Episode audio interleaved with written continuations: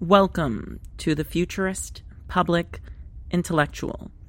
Netflix released a documentary called White Hot, which traces the rise and fall of the legendary brand Abercrombie and Fitch.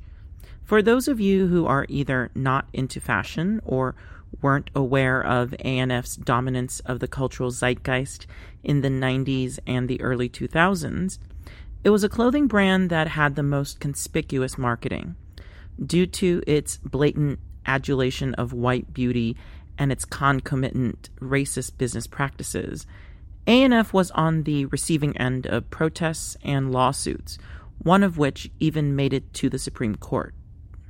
The problem with the documentary is that it decided to take a very predictable woke approach to the topic. For example, as the documentary points out, Abercrombie and Fitch combined heritage, elitism, sex, and exclusivity. I'm not understanding how this formula is any different than other fashion brands that sell heritage, elitism, and exclusivity. Looking at you, Louis Vuitton. If anything, A&F's innovation was its use of provocative, particularly male-focused sexualized imagery. Exclusivity is presented as a problem, but when one has a particular vision, even a racist vision, then some things are going to be excluded. One doesn't stand for something by trying to be everything to everyone. The whole point of a capitalist system is that people get to create products and services that fit their visions, and we let the market decide whether they are worthy. If the market likes them, it will reward them. If not, the market will naturally bankrupt the company. For example, the straight romantic comedy or even the gay romantic comedy doesn't need to cater to any particular demographic. Whoever is interested in the topic can enjoy and partake in the movie, and anyone else can ignore it. If that demographic is enough to sustain that particular movie, then it'll be a success.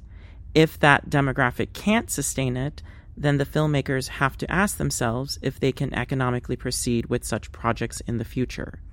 If Americans are committed to capitalism, then unless it's a matter of criminality, business ventures can simply be left to survive market forces. Corporations are not responsible for fighting the culture wars.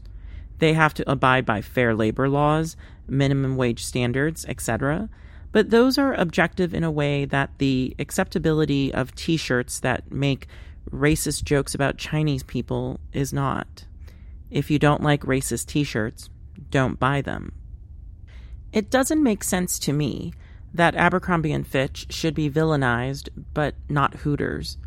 Hooters has discriminatory hiring practices for their servers. They are prejudiced against women with small breasts and all men.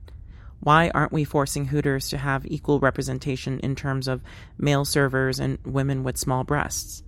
Because that isn't the business model. Just like A&F's business model was selling an aspirational lifestyle based on upper crust white waspiness. If you're a gay man who doesn't want to see large breasts for his entire life, you are free to avoid Hooters. If you're an Asian or black American who finds white wasps to be unappealing, then don't shop at Abercrombie and Fitch. It's so mind bogglingly simple. Furthermore, if you go to the FUBU website, not a single non black model is modeling the clothes. Discrimination with a capital D, everyone. It's rather sad that A&F in its current incarnation is a shadow of its former self from a fashion design perspective. The power of a fashion brand is in the execution of its particular vision, whether it's the avant garde perspective of Alexander McQueen or the athletic prowess of Nike. When a brand like Abercrombie and Fitch has to dilute itself to appease the woke masses, then it's neither a clothing company nor a vehicle for social change. It's just a hollow shell that doesn't stand for anything.